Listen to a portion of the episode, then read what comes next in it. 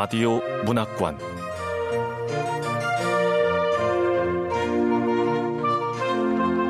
한국 단편 문학 특선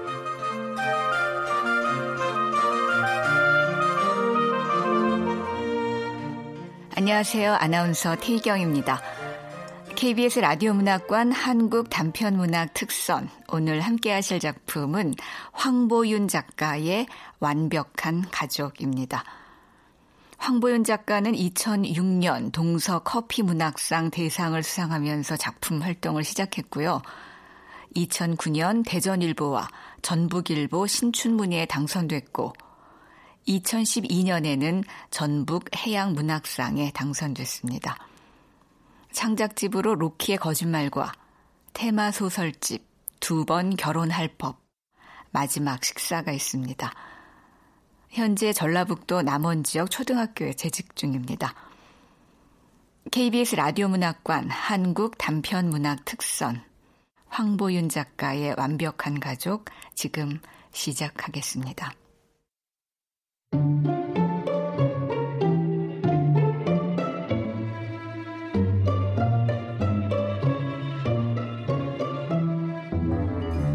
완벽한 가족 황보윤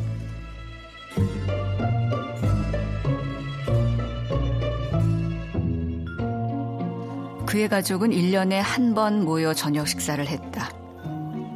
저녁 6시. 그는 하이테크 소재의 검정색 양복 차림에 흰 모자를 쓰고 식당에 나타났다.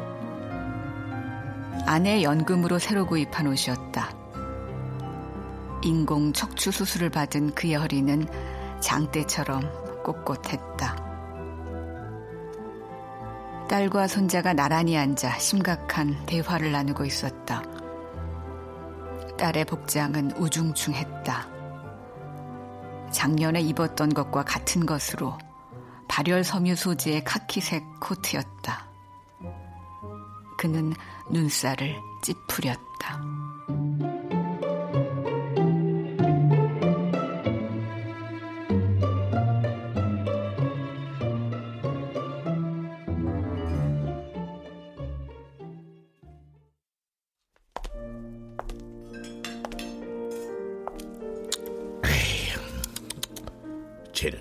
왜 저 낡은 옷을 입은 게야?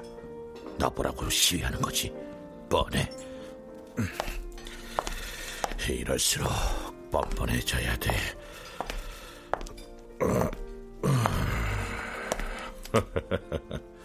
나왔다. 어, 아버지, 어, 어떻게?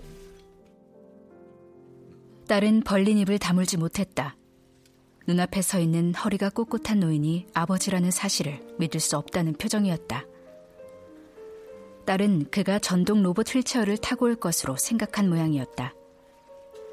3년 전 겨울, 그는 술을 마시고 돌아오다 무빙워크에서 넘어져 척추를 다쳤다. 인공 척추가 아니었으면 오늘도 로봇의 의지에 나왔을 것이다. 딸의 말에 가시가 돋쳐 있다. 딴 사람인 줄 알았어요? 수술은 언제 하신 거예요? 석 달쯤 됐다. 설마 연금을 다 쓰신 건 아니죠? 아니, 아니다. 뭐 어차피 알게 되겠지만 연금 썼다는 것 미리 말해서 즐거운 식사를 망칠 필요 없잖아. 전 연금 다 쓰신 줄 알고 깜짝 놀랐잖아요. 딸은 안도의 한숨을 내쉬더니 작게 미소를 지어 보였다. 둥글게 쌍꺼풀 진 눈이 초승달처럼 가늘어지며 새 발자국 같은 주름이 눈가에 깊이 패였다. 그의 나이가 68이니 딸의 나이는 45이었다. 나이에 비해 노화가 빨리 진행된 편이었다. 비타민 주사 투여와 항산화 식품 복용, 고단백 영양제 섭취가 제때 이루어지지 않아서일 것이다. 경제적으로 그만큼 여유롭지 못하다는 말이기도 했다. 딸은 대규모 세탁 공장에서 일을 했다. 이건 됐고. 어, 어, 아우 독해.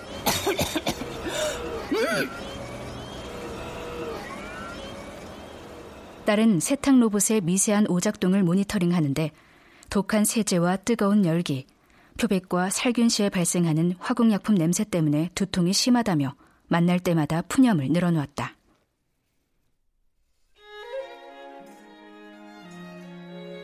아우 머리야.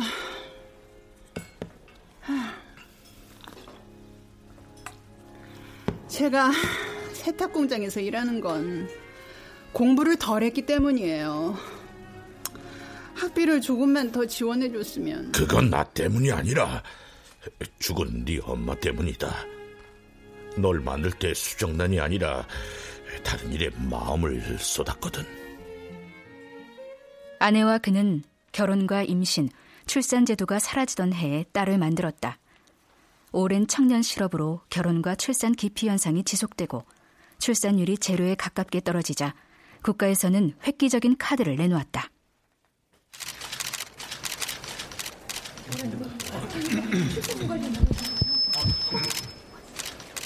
지금부터 긴급 담화를 발표하겠습니다. 정부에서는 취업과 결혼, 자녀 양육으로부터 자유로운 1인 가구를 도입하기로 결정했습니다. 1인 가구의 생애 시스템은 20년을 기본 단위로 총 4단계로 구분됩니다. 1단계인 탄생부터 20살까지는 국가교육기관에서 무상으로 직업교육을 받습니다. 2단계 40살까지는 한 사람의 교육비를 세금으로 납부하고 3단계 60살까지는 자신의 노인연금을 붓습니다. 그리고 마지막 4단계 80살까지는 국가로부터 연금을 받아서 생활하게 됩니다. 단, 연금이 종료되는 80세에는 건강 상태와 상관없이 누구나 안락사 주사를 맞고 생을 마감해야 합니다. 이상 담화를 마치겠습니다.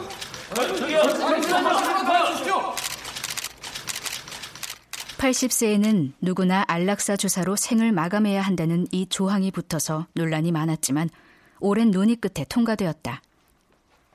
80세면 살 만큼 살았다고 생각하는 젊은 층의 찬성표가 결정적이었다.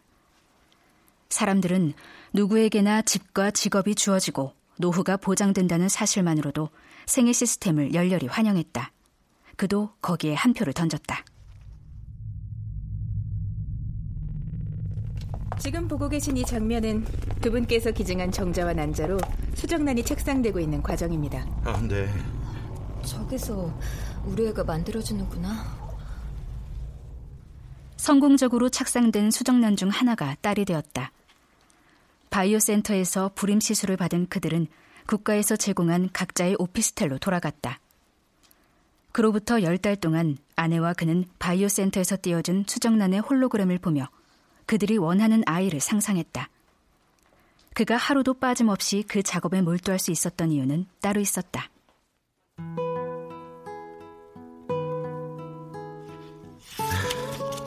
좋은 음악도 듣고 태교에 좋은 책도 읽어야 돼. 머리 좋은 애가 태어나야 내 월급에 보탬이 된다고. 월급의 15% 인센티브가 어디야? 자식이 졸업과 동시에 연구원이나 기계공학자, 컴퓨터 프로그래머, 교수와 의사 등의 직업군에 속하게 되면 부모 월급의 15%의 인센티브가 붙었다. 그는 최선을 다했다. 그러나 아내는 아니었다. 그가 수정란에 온 정신을 집중하고 있을 때 아내의 에너지는 자주 분산되었다. 막 출시된 댄스 게임에 빠진 아내는 하루 한 시간도 온전히 수정란에 집중하지 못했다. 이렇게 허리를 돌려야 더 섹시하게 보이는구나. 아, 역시 몸매 관리에는 댄스가 최고야. 여보, 부모가 수정란에 집중해야지 머리 좋은 아이가 태어난댔잖아. 난 수정란에 집중하고 싶어도 달걀 유정란하고 비슷해서 집중할 수가 없어. 그리고 내 몸에서 태어난 애도 아니고 부하계에서 태어난 애가 어떻게 우리 자식이야? 하고 싶으면 당신이나 해. 요즘은 다들 부하계에서 애 출산하잖아. 그리고 수정란에 집중하면서 좋은 음악 듣고 좋은 책 읽는 게 일종의 태교야. 조선시대에도 명문가에서 출산할 때는 누가 역사 교수 아니랄까 봐 아, 하고 싶으면 당신이나 하라니까. 하나, 둘, 셋, 넷 이렇게. 자. 아내는 도무지 설득되지 않는 여자였다. 그가 아내를 선택한 것은 빼어난 외모 때문이었다. 그의 유전자와 아내의 유전자가 합쳐지면 가장 완벽한 아이가 태어날 거라 믿었다. 딸은 예뻤지만 학습 능력이 떨어졌다. 아내의 책임 방기로 딸은 전두엽 발달이 원활하게 이루어지지 못했고 졸업과 동시에 세탁 공장에 배치되었다. 야, 할아버지를 봤으면 인사부터 해야지. 그 게임 좀 그만하고. 안녕하세요. 손자는 마지못해 인사를 했다. 손자는 진회색 터틀넥 스웨터에 낡은 청바지 차림이었다. 손자의 표정에서 반가움이라곤 찾아볼 수 없었다. 손자의 나이가 스물다섯이니 벌써 다섯 번째 만남이지만 한 번도 밝게 웃는 모습을 보지 못했다. 그래. 나도 저 나이 때는 계속 게임만 했었어. 그는 그 나이 때의 제 모습을 보는 것 같아 씁쓸해졌다. 손자의 생김새는 그와 흡사했다. 그러나 두뇌는 딸을 그대로 빼다박았다. 손자놈 하는 일이 가정용 로봇 수리공이라고 그랬지. 지능 떨어지는 인간들이 하는 일이구만. 상상력을 발휘하는 분야가 아닌 은행, 경찰, 병원, 교육, 군사 등과 관련된 직업을 우수한 인공지능에게 자료를 내준 사람들이 기계보다 못한 일에 배치되는 건 어쩌면 당연한 일이었다. 그는 손자의 거친 손마디를 보자 기분이 언짢아져서 고개를 옆으로 돌렸다.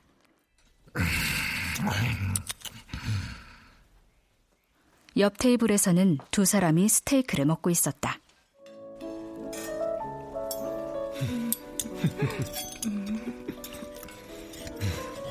많이 먹어요? 음식이 아주 맛있어요. 부부로 보이는 젊은 두 사람은 오가닉 코튼 소재의 도톰한 니트를 입고 있었다. 가뭄으로 인한 모카 생산량 감소로 값비싼 순면옷은 상류층의 상징이 되었다. 그들은 우아하게 웃으며 이야기를 나누고 있었다. VIP석 식탁 주변은 화사한 봄꽃으로 장식한 홀로그램 영상으로 감싸여 있었다. 그들의 귀에만 들리는 음악은 봄과 관련된 음악일 것이다.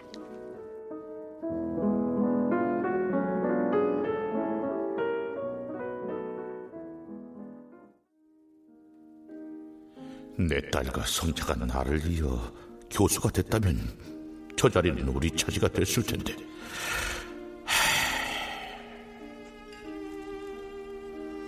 엄마, 밥 안 먹어요. 먹어야지. 대부분의 음식이 간편조리 형태로 시판되고 있었지만 그렇다고 해서 소고기 갈비살이나 등심, 해산물류의 음식이 사라진 것은 아니었다. 가격이 워낙 고가여서 고액 연봉자가 아니라면 꿈도 꿀 수 없었다.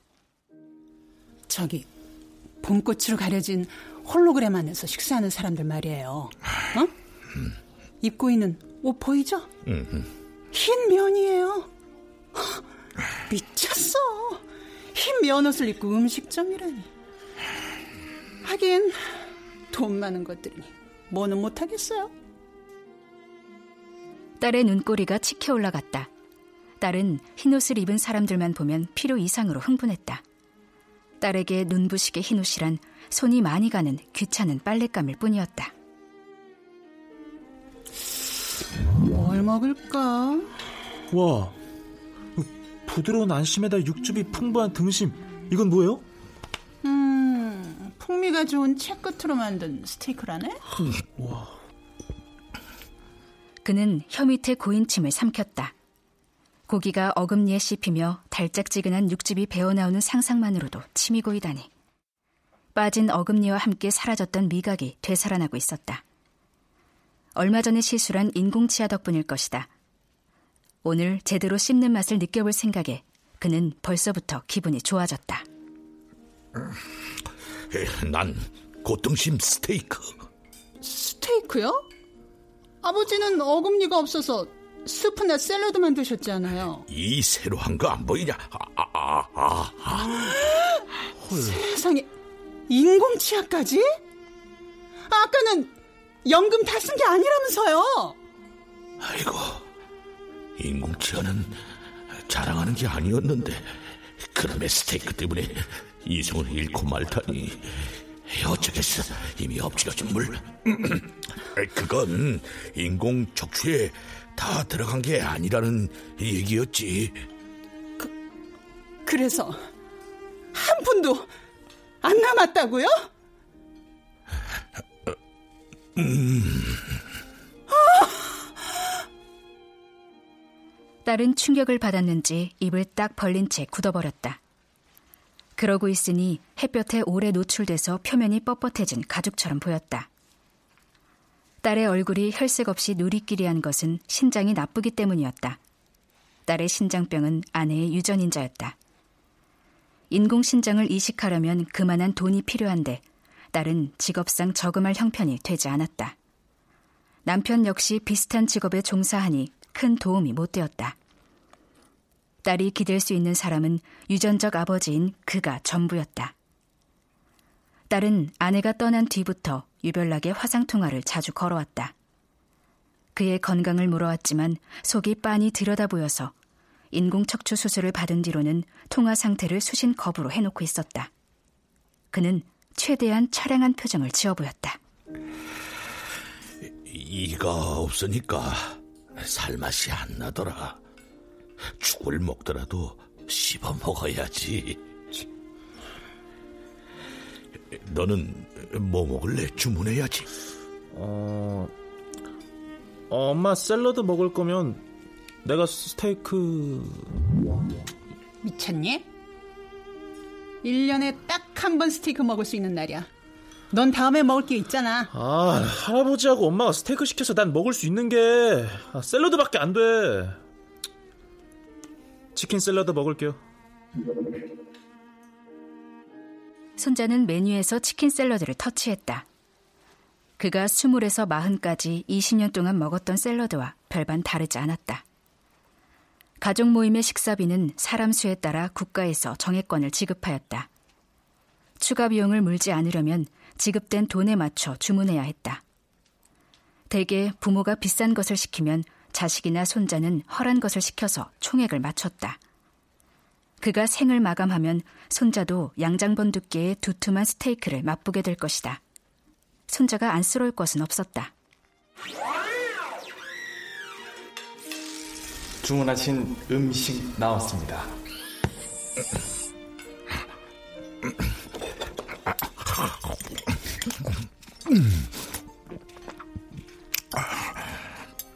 스테이크는 몇 번 씹기도 전에 목구멍으로 넘어갔다.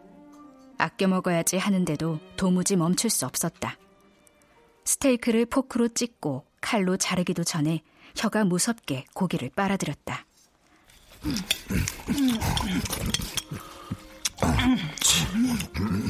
나도 고기 먹고 싶은데. 둘의 모습은 마치 두 마리의 육식동물이 막 사냥한 고기를 앞에 두고 으르렁대고 있는 것 같았다. 맹렬한 기세로 허기를 채우던 암컷의 식사가 끝이 났다. 딸은 아쉬운 듯 포크를 내려놓았다. 저 화장실 좀. 딸은 다급히 화장실로 향했다. 그는 딸의 접시를 넘겨보았다.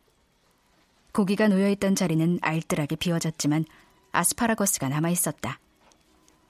접시 바닥에는 젓갈색의 소스가 혈흔처럼 깔려 있었다. 그는 딸의 접시를 바라보고 있는 또 하나의 눈길을 의식했다.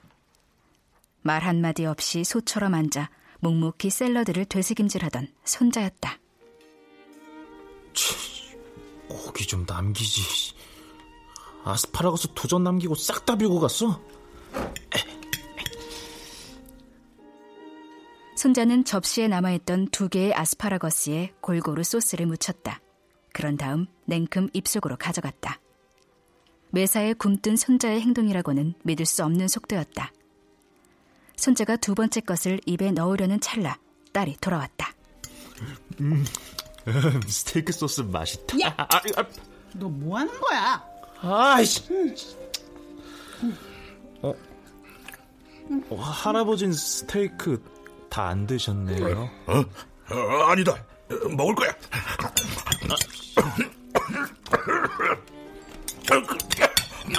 어, 어, 아, 아이씨, 아 더러워.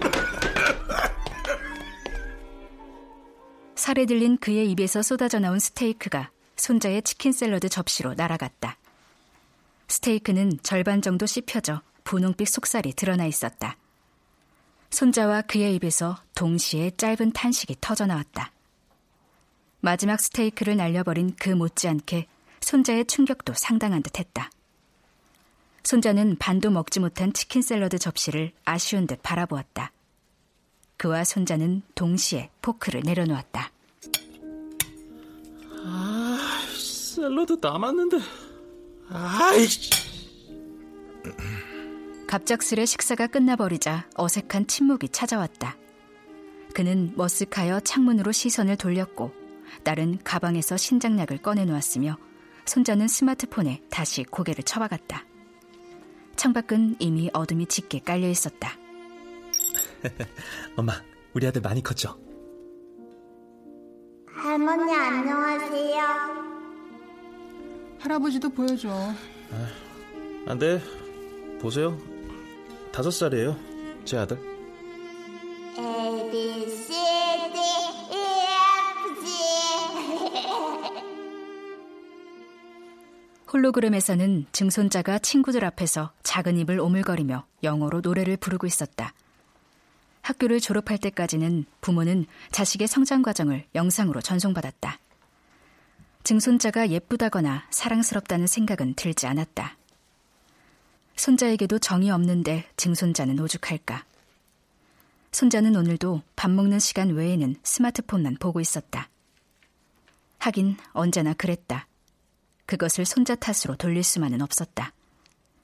함께 공유한 기억이 없기에 당연히 나눌 대화가 없었다. 1인 사회의 맹점이었다. 그는 교수로 재직하며 인류의 역사에 대해 연구하던 중 가족의 의미를 제고하게 되었다. 자, 학생들. 오늘은 가족의 역사에 대해 알아보겠습니다. 여러분, 가족. 가족이라는 게 뭘까요? 어, 지금은 이해하기 어렵겠지만 아주 오래전 농경 문화가 시작된 이래로 가족은 한 울타리에 살아가면서 나고 자라고 병들고 죽는 과정을 공유했습니다. 노인과 젊은이와 어린이가 같은 기억을 몸에 새겼죠. 탄생의 기쁨도 죽음의 슬픔도 공평하게 나누어 가졌습니다. 슬픔이 기쁨이 되기도 하고 기쁨이 슬픔으로 변하기도 하고 이런 기억을 함께 나누는 게 과거의 가족이었습니다. 그러나 그가 태어나기 훨씬 이전부터 생과 사는 울타리 밖에서 이루어졌다. 낯선 공간에서 태어나고 낯선 이들이 있는 병실에서 죽었다. 인생의 중요한 순간이 공유되지 못했다. 기억을 함께 나누지 못하는 가족은 이미 가족이 아니야. 지금 내 앞에 앉아 있는 딸과 손자가 가족 모임에서 시간을 견디고 있는 이유는 돈. 그래, 돈 때문이지. 정확하게는 내 연금. 모여서 연금 이야기만 나누는 관계를 가족이라 할 수 있을까? 다른 이들과 마찬가지로 그들의 가족 또한 죽을 때까지 팽팽한 피부와 튼튼한 장기와 단단한 뼈대를 유지하는 일에 열을 올렸다. 돈만 있으면 가능한 일이었기에 연금에 대한 욕망은 자연스러운 일이었다. 글쎄, 저희 세탁공장 직원 부모님은 두 분 모두 80 다 채우고 안락사를 했다지 뭐예요. 양심도 없어. 말도 안 돼.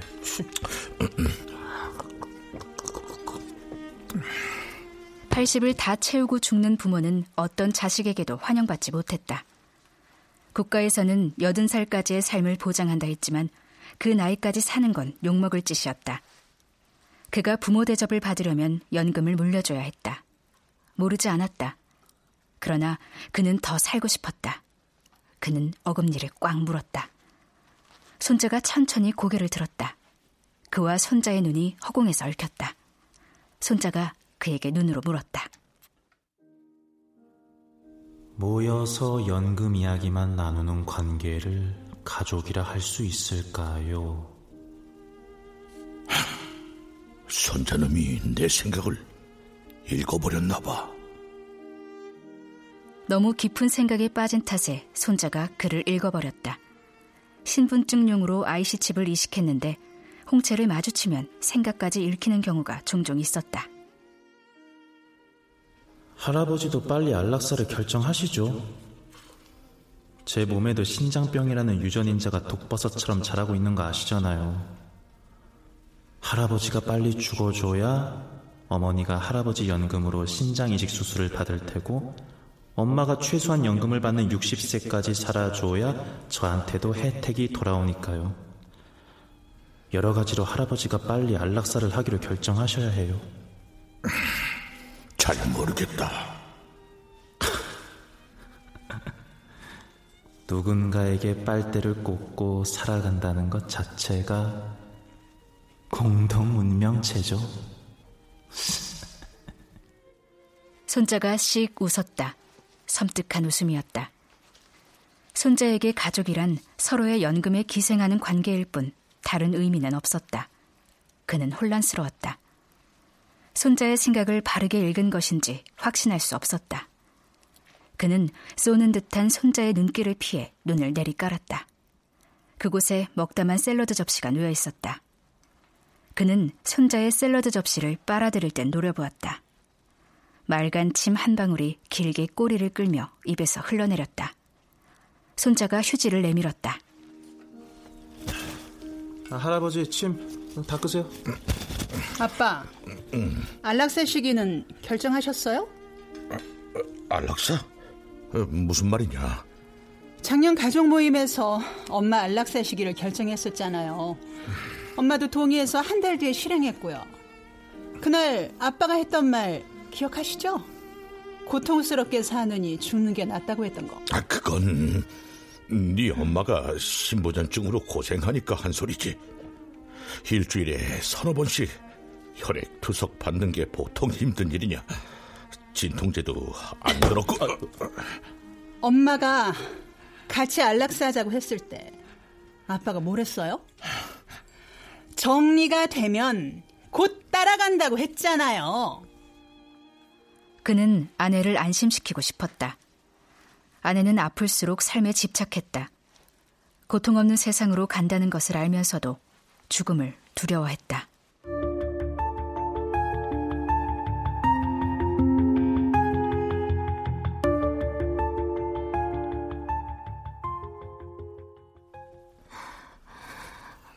여보,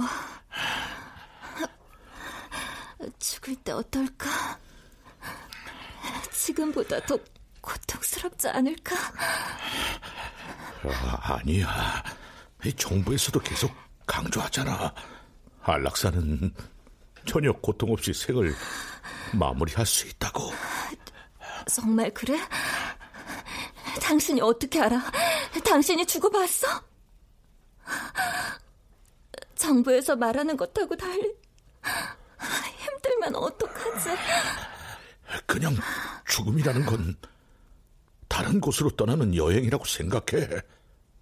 안락사는 과정도 여행 떠나는 것 같잖아. 저기, 당신 먼저 떠나고 나면 나도 곧 따라갈게. 정말이죠, 여보? 고마워. 그럼 나 안락사 선택할게.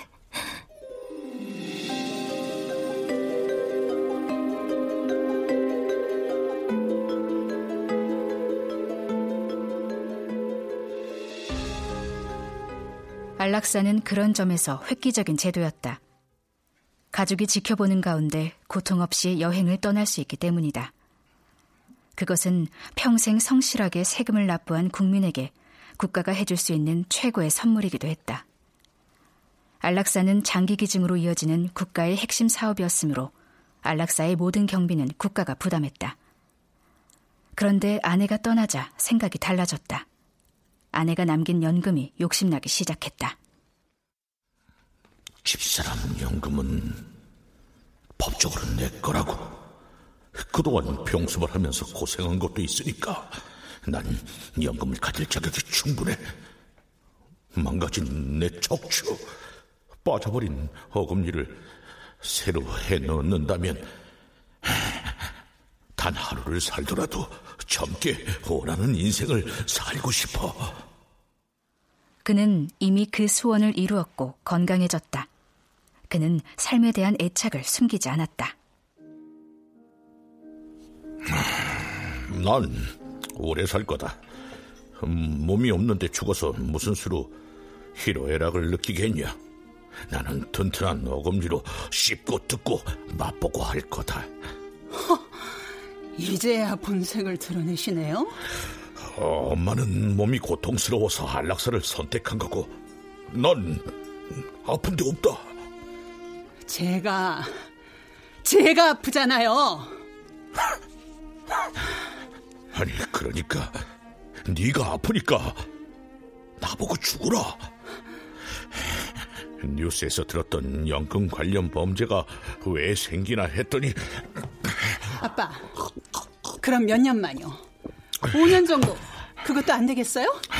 5년이고 6년이고 내가 결정할 문제다. 더는 왈가왈부하지 마라. 그래서 여든까지 사시겠다고요?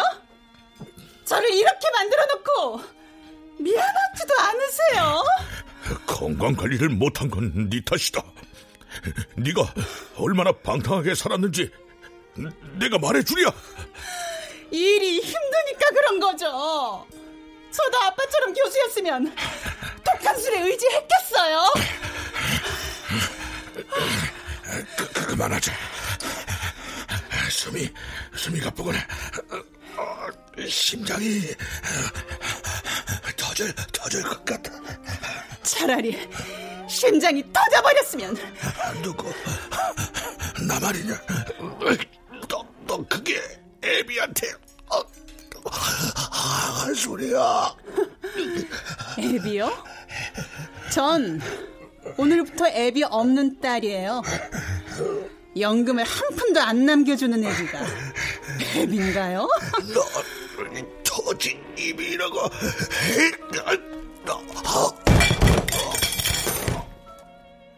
그는 노여움으로 얼굴이 불그락 푸르락했다. 갑자기 뒷골이 당기며 눈앞이 캄캄해졌다. 그는 앞니마를 식탁에 찌으며 정신을 잃었다. 딸과 손자의 말소리가 아득히 멀어졌다. 심폐소생술 시작합니다. 하나, 둘, 셋, 넷. 로봇이 다가와 그를 눕히고 심폐소생술을 시작했다. 그는 자신의 몸이 짐짝처럼 부러지는 것을 느꼈다. 딸과 손자의 말소리가 다시 들려왔다.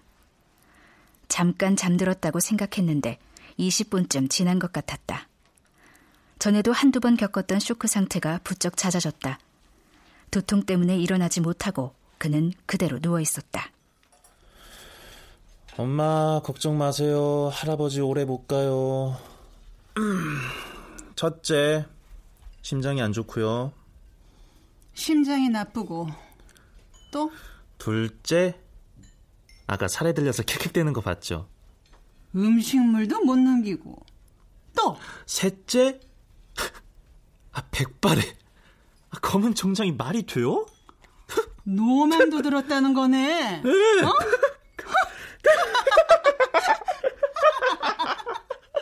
두 모자가 시시덕거리는 소리를 듣고 있자니 그는 쓸쓸해졌다. 평생을 혼자 살아왔지만 지금처럼 외롭다는 생각이 든 적은 없었다. 결혼과 출산으로 가정을 이루던 시절에도 가족 모임은 흔치 않았다. 명절이나 생일에 겨우 볼까 말까 했다. 그도 명절이 돌아오면 가진 핑계를 대고 여행을 떠났다. 아버지 생일에 연락을 받고 내려간 자리에서도 스마트폰만 들여다보았다. 생일 케이크에 초를 꽂은 여동생이 눈을 흘기며 스마트폰을 빼앗았다. 오빠, 아버지 생신이야. 노래는 부르고 스마트폰을 하든 말든 해. 그와 동생이 노래를 부를 때 두 노인은 행복한 표정을 지었다. 돌아오는 차 안에서 동생과 그는 부모의 유산을 놓고 한치의 양보도 없이 설전을 벌였다. 동생과 티격태격했지만 늘 결론은 부모님 돌아가신 뒤에 얘기하자는 것이었다. 욕망을 감추기 위한 최소한의 예의는 있었다. 그는 헛기침을 하며 의자에서 몸을 일으켰다. 어, 깜짝 깜짝. 도망가자. 아, 하, 하, 할아버지 뭐, 깨어나셨어요? 음. 아빠, 괜찮으세요? 그는 대꾸도 하지 않고 벗어놓은 모자를 썼다. 그는 갈증이 나서 모자 옆에 놓인 노란색 음료를 마셨다. 아, 이 음료수 맛있구나. 달콤하면서도 톡 쏘는 맛이 났다. 가족 모임은 언제나 뒤끝이 좋지 않았다. 미련은 없었다. 그를 만나고 싶지 않아도 딸과 손자는 내년에도 이곳에 올 것이다. 국가에서 입금해주는 가족 모임 장려금이 아쉬울 테니까. 셋은 식당을 나오며 출입문 옆에 달린 기계에 손바닥을 올려놓았다. 올해의 가족 모임 장려금이 입금되었습니다.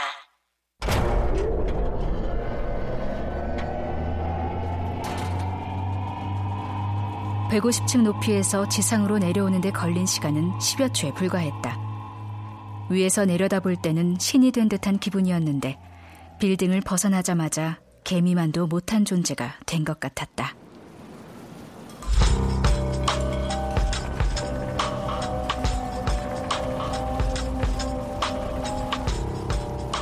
밤하늘에서 진눈깨비가 날리고 있었다. 무빙워크의 둥글고 투명한 차양 위에 눈이 습자지처럼 쌓여 있었다.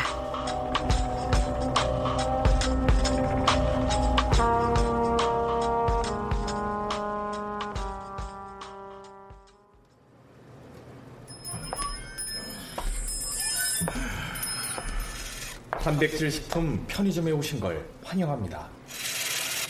그는 집으로 돌아가는 길에 단백질 식품 편의점에 들렀다.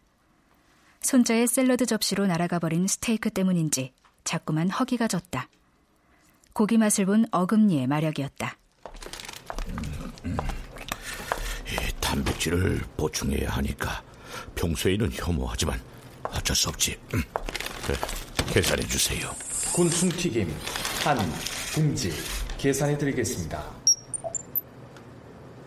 곤충과 영양제를 넣어 동글납작하게 튀긴 영양식이었다. 단백질이 많이 함유된 고단백 식품이지만 그는 곤충 혐오증이 있어서 평소에는 쳐다보지도 않았다.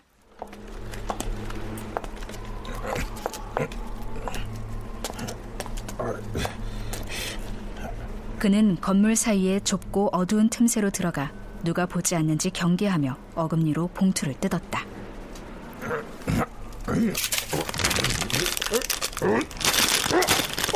아이고, 아이고. 북 소리와 함께 봉투가 찢기며 내용물이 허공으로 솟구쳤다. 그는 쏟아지는 튀김을 잡으려고 허둥거렸다. 그의 손가락을 빠져나간 튀김이 살충제를 맞은 모기처럼 검은 양복 위에 우수수 떨어져 내렸다. 튀김이 서너 개밖에 남지 않았다. 봉투를 거꾸로 쳐들고 튀김을 입에 털어넣었다.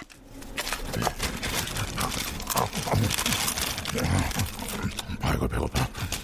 자, 바닥에 있는 거라도.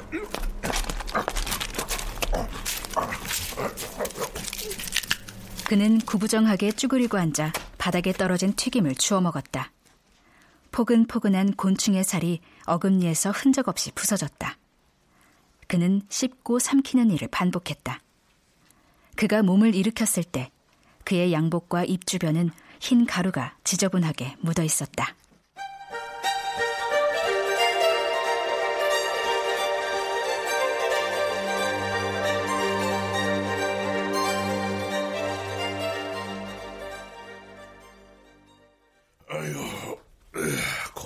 끓였다.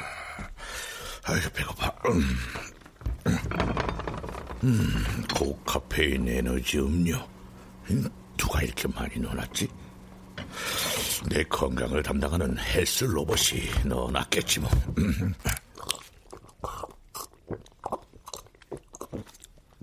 아유, 이 오늘따라 왜 이렇게 배가 고픈 거야? 더 마신다고 뭐, 뭔 일이 있겠어?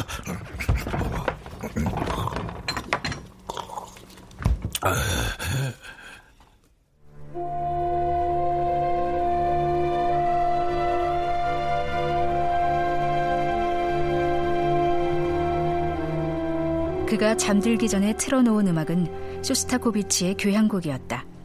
그는 서정적인 현악기의 현우를 들으며 잠에 빠져들었다.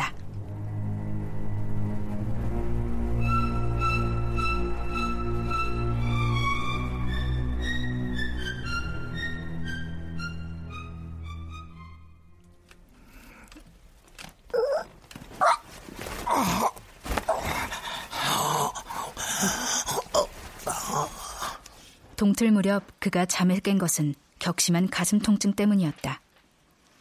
누군가 있는 힘껏 심장을 틀어지고 있는 것 같았다. 그는 고통 속에서 흐릿해지는 의식의 끝을 붙잡기 위해 안간힘을 썼다. 멀리서 웃음소리가 들렸다. 여럿이 한꺼번에 터뜨리는 웃음이었다. 그의 웃음소리도 들렸다.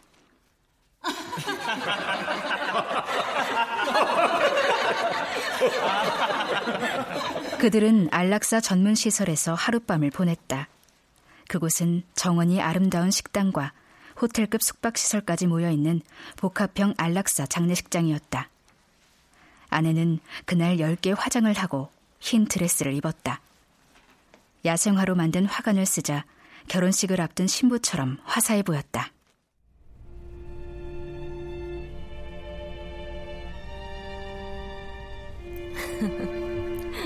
엄마, 너무 아름다우세요. 할머니, 결혼식 앞둔 신부 같아요. 푸른 잔디 위에 식탁이 놓이고 실내악단의 음악이 연주되었다. 그날은 국가의 주도로 온 가족이 모였다. 늘 고통에 일그러진 얼굴만 보이던 아내가 생의 마지막 날에 환히 웃고 있었다. 식사를 마친 다음에는 소고기 안주에 곁들여 와인을 마셨고 음악에 맞춰 다 같이 왈츠를 췄다. 그리고 저녁 노을이 질 무렵 아내의 안락사가 진행되었다.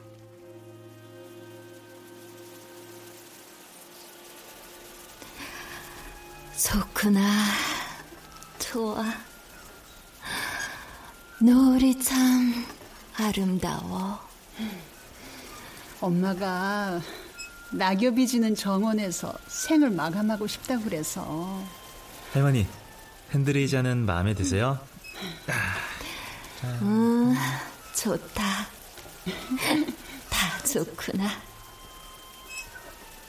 자, 그럼 가족분들이 지켜보는 가운데 안락사 실행하겠습니다.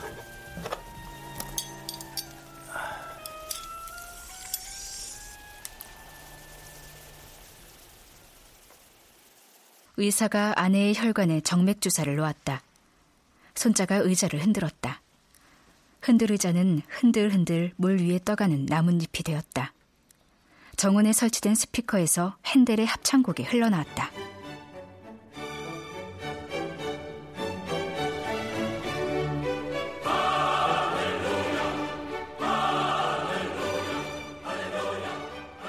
힘차고 장엄하기 때문에 안락사 프로그램의 마지막에 틀어주는 음악이었다. 잠시 후 아내는 편안하게 눈을 감았다. 이 모든 것에 로봇의 개입은 없었다.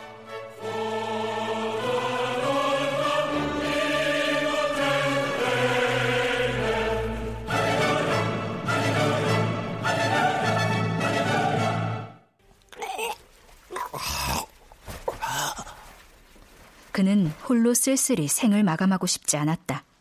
딸이 그의 손을 잡아준다면 죽음이 두렵지 않을 것 같았다. 그는 119를 부르는 대신 침대 머리맡에 벽을 터치하여 홀로그램을 띄웠다. 저기, 야, 왜 어디가 안 좋으세요? 몹시 힘들구나. 갈게요.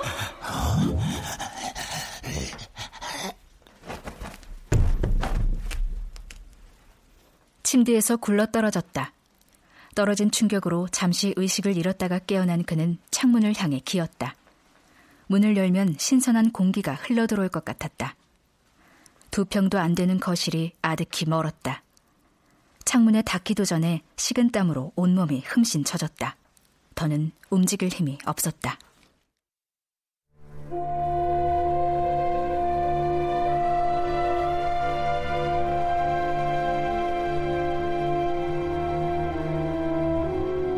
저승사자의 발자국 같은 느린 음악이 시작되었다. 사막장 나르고였다. 땀에 젖어 거실 바닥을 가로지를 때 그의 손끝은 재생 버튼을 건드렸다. 핸델의 음악처럼 장중한 음악이면 좋으련만 바이올린의 현이 가늘게 떨렸다. 그는 음악을 중단시키고 싶었다. 그러나 음악은 제 갈 길을 갔다. 그는 눈을 감고 음악을 들었다. 그가 한 번도 들어보지 못한 아름답고 서정적인 음악이었다. 마침내 마지막을 알리는 오르골 소리가 들렸다. 천천히 건반을 짚어나가는 피아노 소리였다.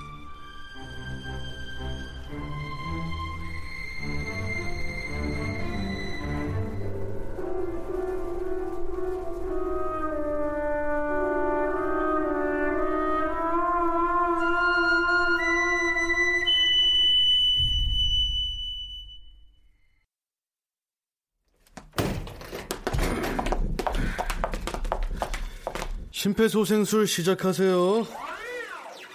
심폐소생술 시작합니다.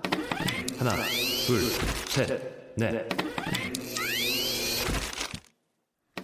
그가 막 다른 세계로의 여행을 시작했을 때 현관문이 열렸다. 때맞춰 도착한 구급대원은 로봇에게 형식적인 심폐소생술을 지시했다. 그의 거실 바닥에는 모두 다섯 개의 고카페인 음료가 뒹굴고 있었다. 그는 집에 와서도 어금니의 식욕을 달래느라 계속 무언가를 먹었고 냉장고에서 음료수를 꺼내 먹었다. 고인의 사인은 고카페인 음료 과다 복용, 유족은 딸이 있네. 네. 방금 아버님께서 사망하셨습니다. 사인은 고카페인 음료 과다 복용입니다.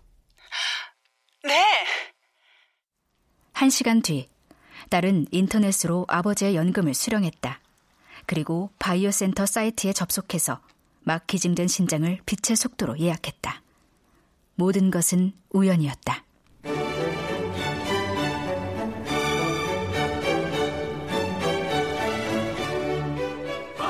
손자가 할아버지에게 고카페인 음료를 시켜준 것도 딸이 에너지 음료를 아버지의 냉장고에 넣어준 것도 잘못이 있다면 식욕을 주체 못한 그의 인공치아에 있었다.